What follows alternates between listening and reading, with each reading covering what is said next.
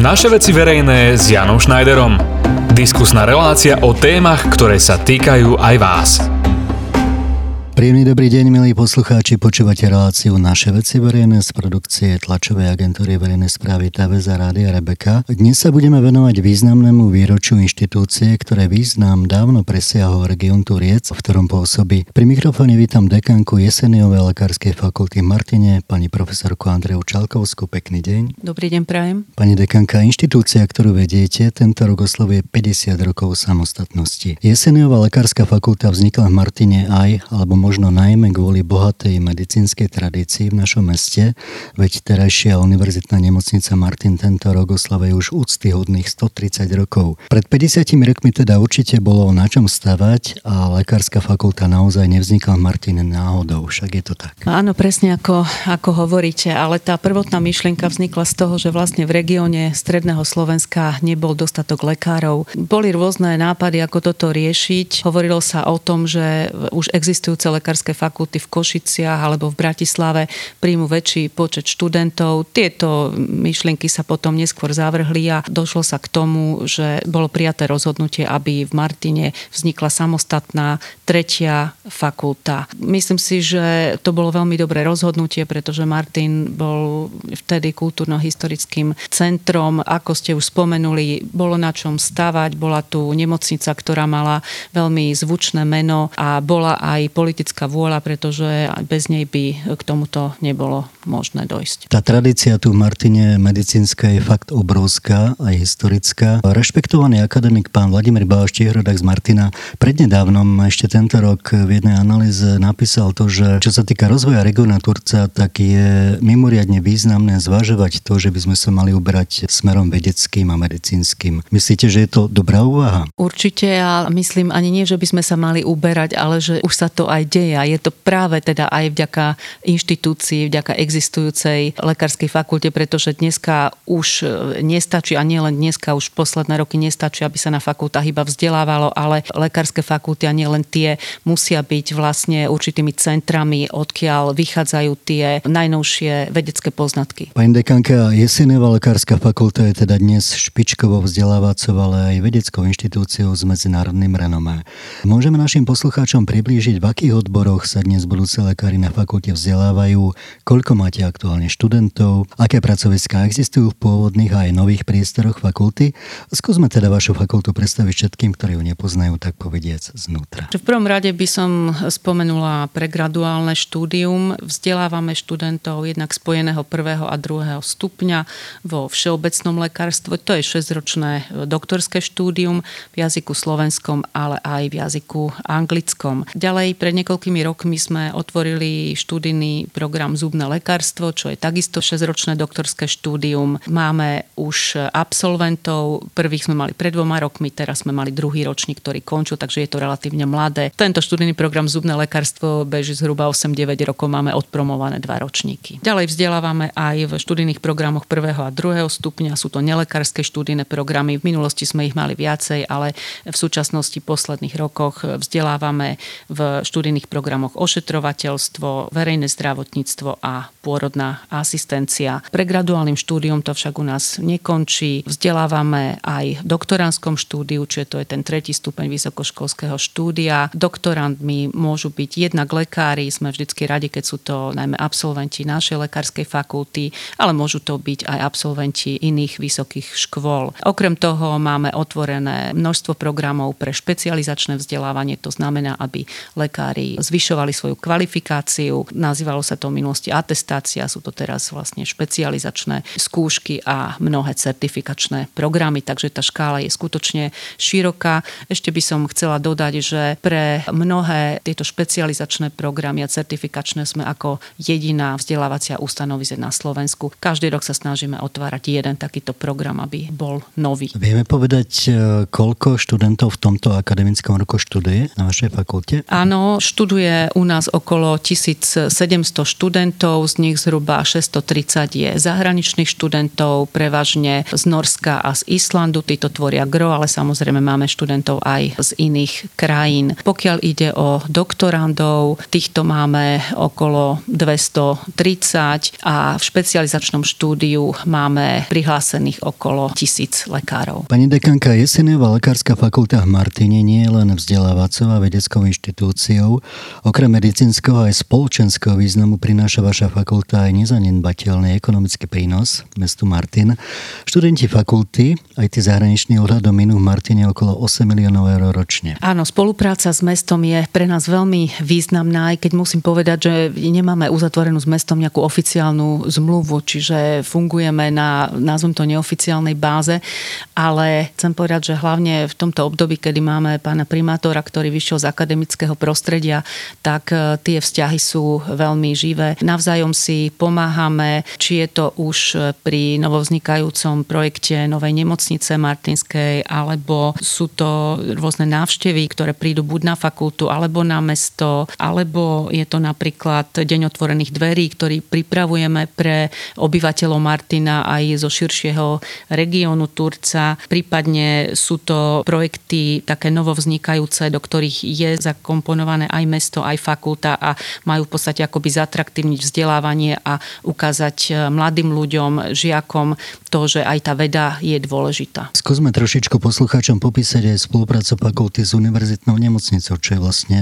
mám taký pocit, že totálna symbióza. Áno, jedna lekárska fakulta by veľmi ťažko mohla fungovať bez dobrej spolupráce s e, fakultnou alebo teraz už univerzitnou nemocnicou. I keď viem z histórie, že tie vzťahy vždycky neboli, neboli optimálne, momentálne tie posledné roky, pokiaľ ja vnímam tieto záležitosti, tak e, musím naozaj povedať, že tieto vzťahy sú veľmi dobré a korektné. Samozrejme, že vzťahy sú dôležité, pretože podstatná časť výučby študentov prebieha práve na klinických pracoviskách, ktoré sú spoločnými výučbovými bázami ako fakulty, tak aj univerzitnej nemocnice v Martine. Študenti tam realizujú podstatnú časť svojej výučby v podstate už od tretieho ročníka, chodia na kliniky, takže tá spolupráca je skutočne nevyhnutná. Dámy a páni, po hudobnej pauze pohovoríme s pani dekankou jubilujúcej Jesenovej lekárskej fakulty Martine profesorkou Andreou Čalkovskou aj o budúcnosti tejto špičkovej vzdelávacej a vedeckej inštitúcie. Počúvate naše veci verejné s Jánom Schneiderom. Priatelia, relácia naše veci verejné venovaná jubilujúcej jeseniovej lekárskej fakulte v Martine pokračuje. S pani dekánkou fakulty profesorkou Andreou Čalkovskou sme hovorili aj o 50-ročnej minulosti tejto významnej vzdelávacej a vedeckej inštitúcie. Pani dekánka, aktuálna, nie príliš vzdialená minulosť patrí aj rozvoju fakulty. A v roku 2012 vzniklo simulačné výučbové centrum a v roku 2015 bol dokončený nový komplex univerzity vrátane Martinského centra pre biomedicínu Aktuálne sa postupne rozbieha proces výstavby modernej novej univerzitnej nemocnice 3. tisícročia. Tento projekt vznikol na pôde vašej fakulty. Skúsme o ňom pohovoriť podrobnejšie. O projekte novej nemocnice sa už v médiách hovorilo. Nechcela by som predbiehať udalosti, pretože je to relatívne krehká záležitosť, ale čo môžem povedať určite je, že potreba novej nemocnice v Martine je nespochybniteľná. Myslím, že sa zhodneme všetky tri inštitúcie, ktoré na tom sme zainteresované, ako je Jesenová lekárska fakulta v Martine, ktorá má v tomto podporu aj svoje univerzity Komenského, ďalej univerzitná nemocnica a mesto Martin, že tento projekt je v podstate momentálne tou najväčšou výzvou. Čo sme my ako fakulta urobili, je to, že sme posilnili naše Centrum pre podporu vedy, výskumu a vývoja a vytvorili sme komisiu v spolupráci s Univerzitnou nemocnicou Martin, kde sa menovaní členovia komisie pravidelne stretávajú a pripravujú potrebné podklady. Pri tých e, našich aktivitách sme viazaní existujúcim uznesením vlády, ktoré bolo prijaté 19. decembra v roku 2018 a vlastne na základe tohto uznesenia musíme postupovať. Verím, že výsledkom v konečnom dôsledku bude nová moderná nemocnica, ktorá bude poskytovať nielen špičkovú starostlivosť pre obyvateľov Slovenska, ale bude zároveň, na čom nám tiež veľmi záleží, aj miestom, kde sa budú noví lekári môcť vzdelávať skutočne na špičkovej úrovni. Aby sme trošičku ten projekt ešte priblížili len pre poslucháčov, ktorí nezachytili tú úvodnú fázu medializácie tohto projektu. Nemocnica by mala stať tu blízko pri dekanáte, takže prakticky vaši odborníci, špecialisti a vlastne aj študenti nebudú mať ďaleko do nemocnice, čo sa týka výužbového programu a vedeckého. Takže bude to stať tu nedaleko vašich priestorov. Aký je váš osobný pohľad, lebo ten projekt je neskutočne krásny, tá nemocnica naozaj, tak ako sa medializuje, je nemocnica 3. tisícročia. Bude to podľa toho, čo sme zatiaľ počuli a prezentovali v médiách, naozaj naj najmodernejšia nemocnica široko ďaleko. Takže aký je váš pocit z toho, že niečo také tu v Martine vznikne? Môj pocit e, je vynikajúci a, a verím, že sa to dotiahne do úspešného konca. Tá myšlienka bola taká po vzore zahraničných univerzít, aby sa aj tu v Martine vytvorilo niečo, čo môžeme nazvať ako určitý kempus. Podarilo sa to v súvislosti s vybudovaním nového dekanátu, ktorý pôvodne sídl v centre mesta, čiže teraz ho už máme tu na Malej hore. Sú tu teoretické ústavy, ktoré boli pomenované nedávno po prvom dekanovi ako teoretické ústavy Williama Mezeša.